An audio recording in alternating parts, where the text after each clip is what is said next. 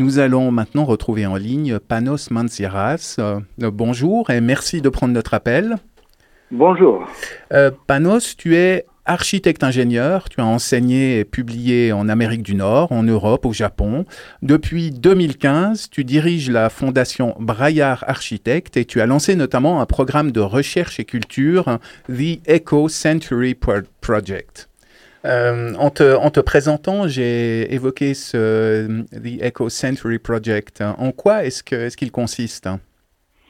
Alors, The Eco Century Project, euh, c'est, comme son titre le dit, le projet de l'éco-siècle, ou d'une manière, un peu de, mettre ensemble les questions du projet, c'est-à-dire notre capacité humaine de produire, euh, disons, de, construire pour le futur, et la connaissance, la connaissance euh, de ce qui se passe aujourd'hui écologique, et la conscience écologique qui est en train de monter, heureusement, et puis finalement un temps, un siècle que nous avons devant nous, le 21e siècle, qui sera, soit il sera écologique, soit il ne sera pas, c'est-à-dire on ne va pas arriver à terme, c'est-à-dire certainement nos conditions de vie vont changer drastiquement. Donc notre projet, culturel, mais aussi scientifique et politique, est celui de construire les méthodes qui vont nous permettre de s'en sortir, de nous en sortir, euh, autant aussi bien que possible euh, en construisant nos modes de vie et, nos cadres de vie.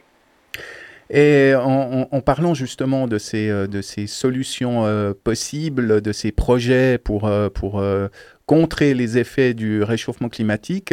Euh, on a mentionné tout à l'heure avec Reto Camponovo l'architecture 22-26. Pour en avoir aussi discuté avec toi en préparant cet entretien, je crois pouvoir dire que tu portes un regard contrasté sur ce, sur ce programme architectural. Est-ce que tu peux nous dire ce que tu en penses, ce que tu en retiens et ce que tu en rejettes? Alors, euh, je porte un regard peut-être pas certainement nuancé, mais, mais contrasté dans le sens effectivement où ce travail fait des, Autrichiens sur la manière de conditionner eh, climatiquement les intérieurs de nos bâtiments de manière la plus, de la manière la plus, euh, la, moins carbonée possible, la plus économique et aussi la plus sage possible, est forcément, certainement une très bonne chose. Et bravo à tous ceux, et ceux qui ont fait euh, naître ce projet et qui le poursuivent. C'est déjà des exemples qu'on devrait suivre d'une manière ou d'une autre aussi ici à Genève. Alors là, il n'y a pas de doute.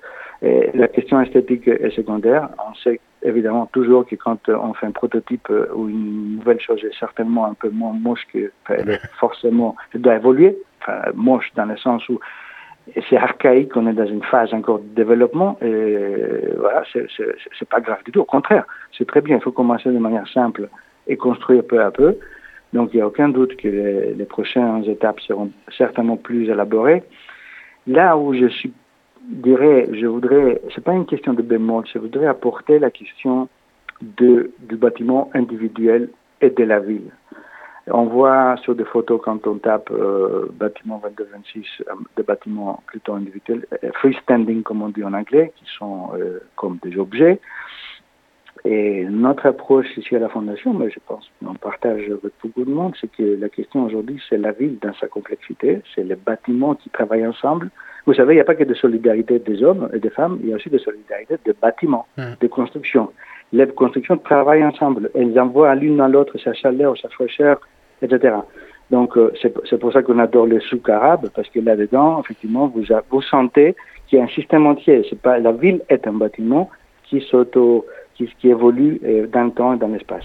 Donc, justement, Aujourd'hui, si on veut travailler sur l'approche climatique et évidemment la décarbonation, la résilience, la transition écologique, comme on dit, il faut voir vraiment l'approche systémique, l'approche de des ensembles, des, quartiers, des gens qui vivent là-dedans. Évidemment, dans ce bâtiment, les gens qui vivent là-dedans émettent de la chaleur qui est récupérée, etc. Et donc, l'ombre portée de notre bâtiment à côté, le, le courant d'air qui va se créer entre deux bâtiments, qui va rafraîchir le couloir, etc., et ce que je dis par là, c'est euh, en Suisse, et en particulier en Suisse, la Suisse se conçoit elle-même comme un pavillon dans lequel nous construisons des pavillons, c'est-à-dire des bâtiments individuels. Il faut arrêter ça, il faut comprendre qu'on mm. construit des systèmes dans lesquels on vit. Et évidemment, le travail de 2026 va, sera, très utile. Moi, je serai prêt à, à projet et à travailler. Nous travaillons déjà à la Fondation à côté d'un bâtiment 22-26 d'une ville 15-30. C'est-à-dire une ville qui va permettre, qui va conditionner ce climat, ce microclimat, de manière à ce qu'on puisse avoir entre 15 et 30 degrés au mhm. fond, qui nous permettrait de vivre à l'extérieur euh, de manière agréable, euh, plutôt bien, euh, sans des extrêmes, évidemment. Ouais, c'est vraiment intéressant. Un, des, un des autres points que je voulais absolument mentionner avec, avec toi, c'est celui de la végétalisation. déjà parce que euh, un chargé de recherche de la Fondation Braillard, Paul Marty, a co-signé le plan stratégique de végétalisation en ville de Genève en 2019. Et ensuite, et surtout parce que c'est un élément euh, vraiment essentiel dans la panoplie des moyens de lutte euh, contre des villes irrespirables et surchauffées. Est-ce que tu peux nous faire une petite piqûre de rappel et nous, nous répéter en quoi le végétal, ça fait du bien aux urbains décadents et en âge que nous sommes? Alors, tout à fait. D'abord, ce plan de digitalisation, c'est vraiment une avancée et nous le soutenons euh, fortement. C'est une manière de mettre euh, au, fond de la scène euh, cette autre partie de bâtiment qui est, qui est le végétal. Le végétal, c'est du vivant comme nous. Et, il est là aussi pour nous aider et, qu'on l'aide.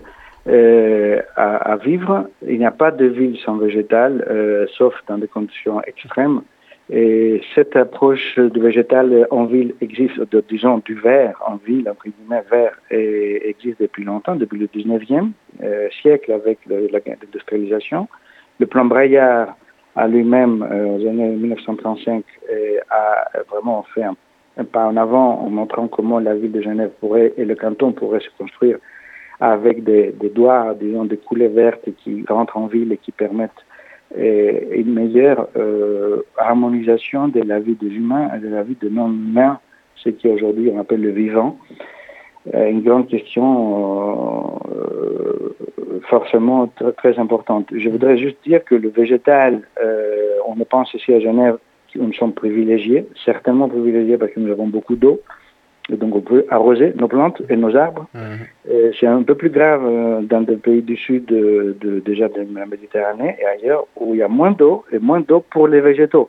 La question donc, euh, euh, ça va se poser de manière accrue aussi pour Genève parce que la sécheresse va continuer. On aura toujours les lacs, ou en tout cas on espère l'avoir, mais il faudra qu'on soit un peu plus attentif à, à ce, parce que les végétaux, c'est de l'humidité, c'est de l'eau, et ça c'est une mhm. histoire très, très fine. Euh, le, temps file, euh, file, trop vite, malheureusement. Euh, une, dernière question. Je, crois d'ailleurs que, tu es plutôt consterné par l'abattage tout récent du cèdre centenaire dans le quartier de la Servette. Est-ce que, est que tu, y vois une espèce de, symbole d'un jeu de dupe, puisque densifier la ville en éradiquant des surfaces vertes, ben, ça fait en effet penser à un deal perdant-perdant, là c'est évident. Et je suis évidemment concerné. Je ne connais pas le détail. Il y aura toujours de bons arguments. Finalement, euh, la société, elle a ce qu'elle vaut. On mérite euh, ce qu'on est. Et ce qui s'est passé, c'est juste euh, incroyable. Un, arbre complètement sain, centenaire, qui, qui certainement empêchait quelques mètres carrés supplémentaires à se construire a été abattu parce qu'il ne pouvait pas résister. Personne n'a pris, euh, disons, sa, partie. Euh, on a essayé de le, sauver, mais pas suffisamment, parce que sinon il serait toujours là. Donc effectivement, c'est un symbole d'une ville ou des villes ou des humains ou d'une humanité qui est en train de s'automutiler. abattre un arbre sain en ville, c'est de l'automutilation sociétale. De l'automutilation. voilà. De l'automutilation. Hmm. C'est une mutilation sociale, sociétale. Vous pouvez pas dire tout ce que vous voulez sur la participation. C'est comme ça que peu à peu, vous savez, en Angleterre, il y a deux, trois semaines, on a, on a abattu un, platane qui était sur le, le, le, c'est un fou, une nuit, une nuit, il a scié un platane de 300 ans qui était sur le, euh, qui est par hasard sur le, le, le, muraille d'Adrien. Et, les Anglais ne savent pas. Mais voilà, on va avoir de plus en plus des, des, des situations, je dirais, d'ordre psychanalytique complètes. Et, c'est à nous, les experts, enfin, disons, la société, de prendre position et de savoir comment faire. Et, voilà, il y a des limites. Mmh. Panos Manciaras, merci, merci infiniment pour, euh, pour, cette, euh, pour cet éclairage. je rappelle donc que tu es le, directeur de la, de la fondation Braillard Architecte. Merci. Merci à vous et bon après-midi. Merci.